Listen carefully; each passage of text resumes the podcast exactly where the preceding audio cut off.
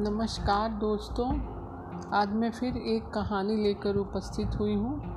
कहानी का शीर्षक है, औरत तेरी यही कहानी। और इसे लिखा है डॉक्टर मंजू राठी ने। तो चलिए कहानी शुरू करते हैं, औरत तेरी यही कहानी। कविता करवट लेकर लेटी हुई थी। उसकी आँखों से अविरल अश्रुधारा बह रही थी। अभी थोड़ी देर पहले ही उसने एक बच्ची को जन्म दिया था।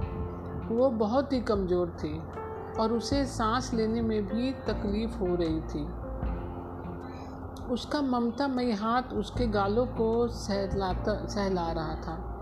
वह नन्ही सी जान बीच बीच में आँखें खोलकर अपनी माँ की तरफ़ देख रही थी और माँ को कहना चाह रही थी, माँ, मेरा इलाज करवा दो।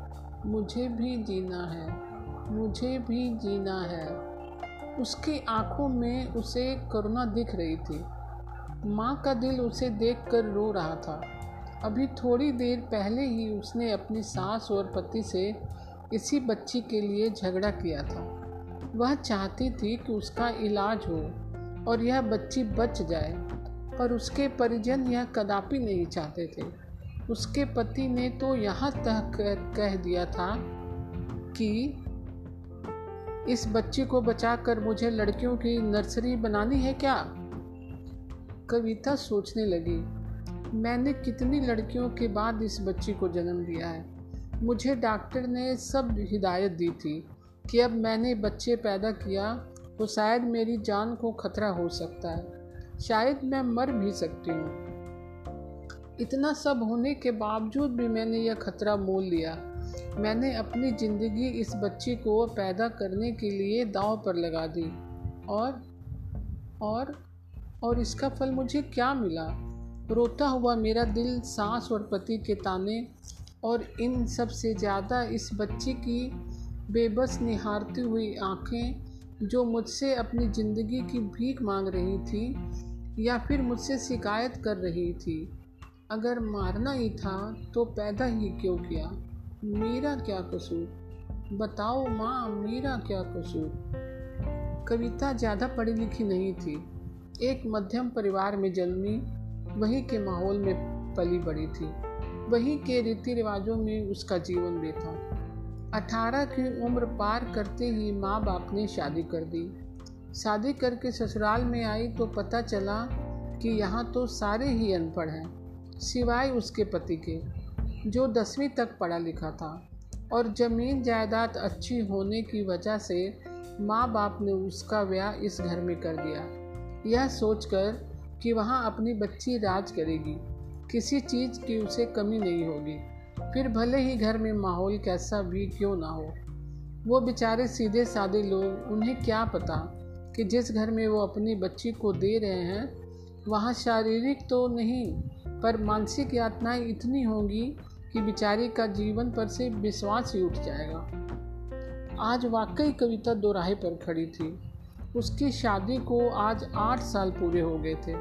शादी के छः महीने तो पीहर और ससुराल के बीच घूमते फिरते ही उड़ गए।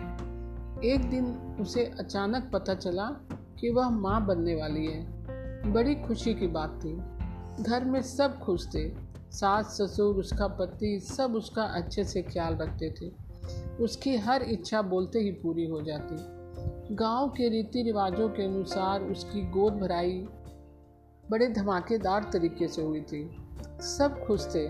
सबको यही लग रहा था कि इस घर को रोशन करने वाला कुल दीपक पैदा होगा। पर अफसोस, मैंने एक खूबसूरत बच्ची को जन्म दिया। सबके चेहरे मुरझा गए। पर सबने यही सोचकर सब्र कर लिया कि कोई बात नहीं, अभी तो पहला बच्चा है, फिर देखेंगे। कैसे वैसे बहला सबने अपने आप को बहला लिया। पति महाशय ने भी खुद को बहला लिया। मुझे भी समझाया, कोई बात नहीं, इस बार ना सही, अगली बार फिर कोशिश करेंगे। यह सुनते ही मैं सदमे में आ गई। अभी अभी तो मैंने बच्चा पैदा किया है, पहले उसको तो पाल लो, उसको थोड़ा बड़ा हो जाने दो। फिर अगले बच्चे के बारे में सोचेंगे। यही सोच कर मैंने अपने पति से बात की। मैंने कहा, मैं कुछ साधन अपनाना चाहती हूँ। मुझे अभी तीन चार साल बच्चा नहीं चाहिए। मैंने डॉक्टर से भी बात कर ली है। उन्होंने भी मेरे लिए यही उचित कहा है। मेरी यह बात सुनते ही एक जोरदार चाटा पड़ा मेरे गाल पर। मेरी तो कुछ भी समझ में नहीं आया। अचानक उन्हें क्या हो गया? मैंने रोते रोते संभित निगाहों से उनकी तरफ़ देखा। तो उन्होंने लाल लाल गुस्से से भरी हुई निगाहें मेरे ऊपर गड़ा दी और कहा, खबरदार, अगर दोबारा ऐसी हरकत की तो मुझे दूसरा बच्चा जल्दी ही चाहिए और वो भी बेटा। मैं डर गई। फिर भी हिम्मत करके कहा, आप समझते क्यों नहीं? मेरी अभी उम्र ही क्या है? अभी गुड़िया भी छोटी है। अगर इतना ही ख्याल था उम्र का तो फिर शादी क्यों की? तुम्हारे माँ बाप को घर में बिठा कर रखना चाहिए था ना? यहाँ क्यों आई हो? चली जाओ यहाँ से। गुस्से में कहते हुए पति माँ से पैर पटकते हुए वहाँ से चले गए। मैं काफ़ी देर तक रोती रही। सोचने लगी, शादी क्या सिर्फ़ बच्चे पैदा करने के लिए ही होती है? लड़की की ज़िंदगी क्या सिर्फ़ पति के पैरों में ही है? मैं सिहर उठी। सास के पास गई। सोचा वह एक औरत है और मुझे शायद समझ सके। मेरी समस्या का हल निकाल दे। वह अनुभवी है। मैं तो अभी बच्ची हूँ, पर उन्होंने तो दुनिया देखी है। शायद मुझे कुछ राय दे दें। पर मेरा भ्रम टूट गया। मुझे यह जानकर बड़ा ही दुख हुआ कि इन सब के पीछे तो उन्हीं का ही दिमाग है। वही तो मुझे फिर से माँ बनाने में लगी हुई हैं, बिना मेरी सेहत का ख्याल रखते हुए। अब मैं अपनी किस्मत को कोसती रही। मुझे एहसास हो गया कि अब मैं इसी चक्र में पिसने वाली हूँ जब तक किसी बेटे को जन्म ना दे दूँ। मगर बे, मैंने बेटे को जन्म दे दिया तो ससुराल में मेरी इज़्ज़त हो जाएगी वरना जितनी बेटियाँ पैदा करूँगी मेरी इज़्ज़त उतनी ही कम हो जाएगी। अब वो पूजा पाठ करने लगी व्रत उपवास भी चालू कर दिए ताकि भगवान को मुझ पर रहम आ जाए और मेरी झोली में एक बेटा डाल दे। ताकि मैं इन सारी मुसीबतों से छुटकारा पा सकूँ। मेरी सेहत गिरने लगी और कुछ महीनों के बाद मुझे पता चला कि मैं फिर से माँ बनने वाली हूँ। मेरे गर्भ में चार माह का गर्भ था, जिसका मुझे पता ही नहीं चला। सवा साल में ही मुझे दूसरा बच्चा हो रहा था। रोज़ प्रार्थना कर रही थी, हे भगवान, बेटा ही देना। और एक दिन वो आ भी गया और मैंने फिर से एक बेटी को जन्म दे दिया। हाय राम। सब घर वाले नाराज़। घर में जैसे कोई बच्चा पैदा ना होकर कोई मर गया हो। ऐसा मातम छा गया कि सबके चेहरे पर उदासी, सबको बेटे का इंतज़ार। किसी को ना तो मेरी परवाह थी और ना ही मेरी बच्ची की। मेरी बड़ी बच्ची भी ऐसे ही पल रही थी। कोई उसका ध्यान रखने वाला नहीं था। मेरा सारा वक्त दोनों बेटियों को पालने में लग गया। फिर घर का इतना सारा काम ना कोई नौकर, ना किसी की मदद। इसके बावजूद भी मज़े की बात तो यह थी कि मैं ज़िंदा थी। मैं एक इंसान न होकर जानवर बन गई थी, जिससे कोई भी इमोशंस नहीं होते। एक गधे की तरह दिन रात काम करो और रात में पति को खुश करो। बस यही मेरी ज़िंदगी थी। फिर यही सिलसिला शुरू हो गया। छः साल में मेरे चार लड़कियाँ हो गई थी। और चौथी डिलीवरी के बाद मैं मरते मरते बची थी। डॉक्टर ने कह दिया था कि मुझे दिल की बीमारी हो गई है और अब मैं कोई भी स्ट्रेस का काम नहीं कर सकती। बच्चा पैदा करना तो आत्महत्या करने के बराबर होगा। अब तुम कभी बच्चा पैदा नहीं करोगी। डॉक्टर का हुक्म था। पर कौन मानता? वही ना जिसे मेरी या मेरे बच्चों की चिंता थी। पर इस घर में तो सिर्फ़ और सिर्फ़ बेटे की चाह थी।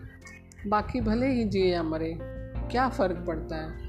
मैं बहुत ही सावधानी से रहने लगी। मैंने डॉक्टर से भी सलाह मशवरा किया। उन्होंने अपने बस में जो था वह सब मुझे समझा दिया। मानना ना मानना मेरे हाथ में था। मेरे दिल की बीमारी से मुझे डर लगने लगा था। इसलिए नहीं कि मैं मरने से डरती थी। पर इसलिए कि मेरे बाद मेरी बच्चियों का क्या होगा? मैं तो वैसे ही एक ज़िंदा लाश थी। एक बच्चा पैदा करने वाली मशीन, जिसमें कुछ तकनीकी खराबी आ गई थी, पर फिर भी अटक अटक कर चल ही रही थी। पति से छुपते छुपाते जो भी मैंने सावधानियाँ बरती, उनके बावजूद मुझे एहसास हो गया कि मैं फिर से माँ बनने वाली हूँ। पर इस बार मैंने किसी से कुछ नहीं कहा, और ना ही किसी डॉक्टर के पास गई। मेरे ही गाँव में एक नर्स थी। उसके लाख समझाने के बावजूद मेरी जिद की वजह से मेरी चार बच्चियों की दुहाई देने की वजह से उसने मुझे गोलियाँ दे दी। और किसी को पता चले इसके पहले ही मेरा अवर्षण हो गया। मैं खुश थी, पर मेरी सेहत बिगड़ गई थी। मेरा दिल इतना कमज़ोर हो गया था कि एक दिन मुझे अस्पताल में भर्ती करना पड़ा और मेरे माँ बाप ने मेरे दिल का ऑपरेशन करवाया। उन्होंने कर्जा लेकर अपनी बेटी का ऑपरेशन कराया। और उसी नर्क में रहने के लिए छोड़ गए। मैं बच गई, पर उसी नर्क में वापस आ गई। उन लोगों के ना चाहते हुए भी, वरना उनके पास क्या कमी थी, जो मेरा ऑपरेशन मेरे माँ बाप को करवाना पड़े। यह ज़िम्मेदारी मेरे पति की थी, पर निभाई मेरे माँ बाप ने। यही सोचकर कि उनकी बच्ची खुश रहेगी, ज़िंदा रहेगी। उन्हें यह पता नहीं था कि वह सिर्फ़ ज़िंदा ही रहेगी। सिर्फ़ तन से, ना ही मन से। माँ बाप के पास कैसे रहती? दुनियादारी की चिंता थी। लोग क्या कहेंगे? चार चार बच्चियों की माँ थी। किस मुँह से जाती? कब तक कोई मुझे अपने यहाँ रखता? आज आज फिर वो सब देखकर माँ बाप दुखी होंगे। वो बेचारे जीते जी मर जाएँगे। इन सब का दुख का कारण बनूं? इससे अच्छा तो यही है कि मेरा जनाजा ही ससुराल से उठे। धीरे धीरे वापस मैं काम करने लगी। उसी ज़िंदगी में लौट आई। वही सुबह से शाम तक चक्कर गिन्नी की तरह पिसती। सबकी सेवा करना, ना दवाई लेने का वक्त मिलता और ना ही याद रहता। जब याद आता, दवाई ले लेती। ना याद आया तो ना सही। फिर भी ज़िंदा थी। पता नहीं भगवान ऐसे लोगों को उम्र इतनी ज़्यादा क्यों कर देते हैं, जो धरती पर बोझ हो। मैं भी इस धरती माँ की छाती पर एक बोझ ही तो थी। मेरी बगिया में इतने सुंदर सुंदर फूल खिले। पर जो सबको पसंद था, वह फूल तो उस बगिया में खिला ही नहीं। सबके ताने सुन सुन कर तो अब मुझे भी लगने लगा कि मुझे, मुझमें ही कुछ दोष है, जो मैं एक बेटा पैदा नहीं कर सकती। डॉक्टर झूठ कहते हैं, बेटा या बेटी होना यह पति पर निर्भर करता है, और ना ही माँ पर। पर मुझे अब उनकी बातों पर विश्वास ही नहीं रहा। उन्होंने एक बार मुझे डराया कि बच्चा पैदा करना मेरे लिए ठीक नहीं, बालक पर कुछ भी तो नहीं हुआ। हर बार वही डॉक्टर मुझे बचा लेते और मैं बच भी जाती, फिर वही मानना भोगने के लिए। कभी कभी तो मैं भगवान से लड़ पड़ती हूँ कि उन्होंने यह सब यातनाएँ एक औरत को क्यों दी? क्यों नहीं मर्द को बच्चा करने की मशीन बनाया?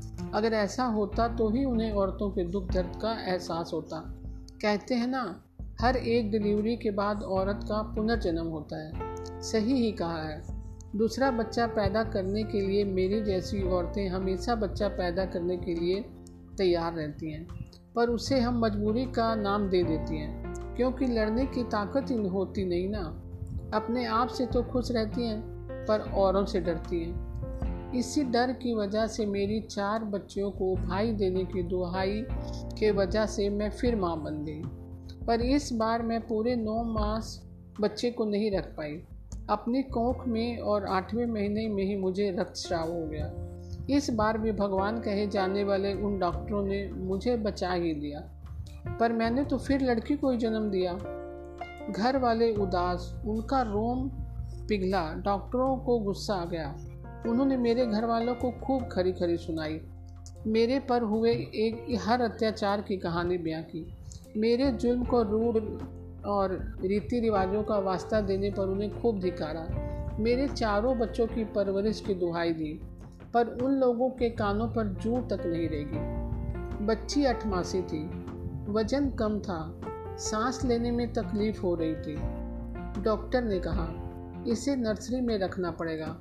इसका इलाज करना पड़ेगा, तभी यह बचेगी, वरना मर जाएगी।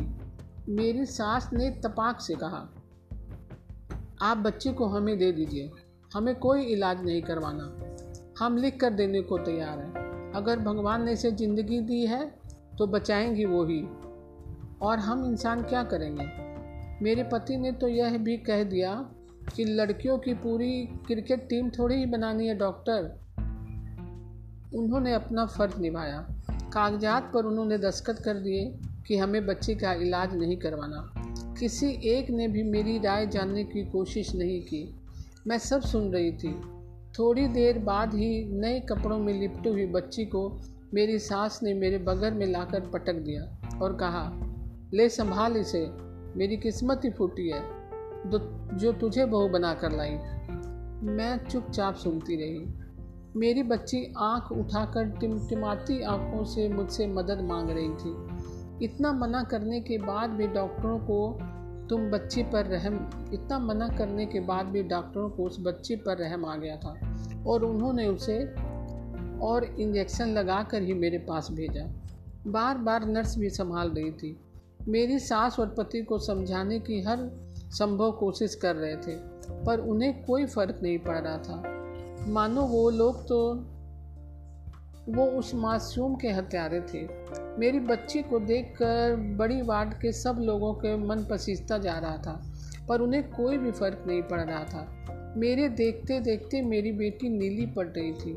24 घंटे बाद वह तड़पती रही। किसी की मदद का इंतज़ार करती रही। उसकी उकड़ी हुई साँसें मुझे रह रह कर पुकार रही थी और कह रही थी माँ मुझे बचा लो, मुझे जीने दो। माँ मुझे बचा लो, मुझे जीने दो।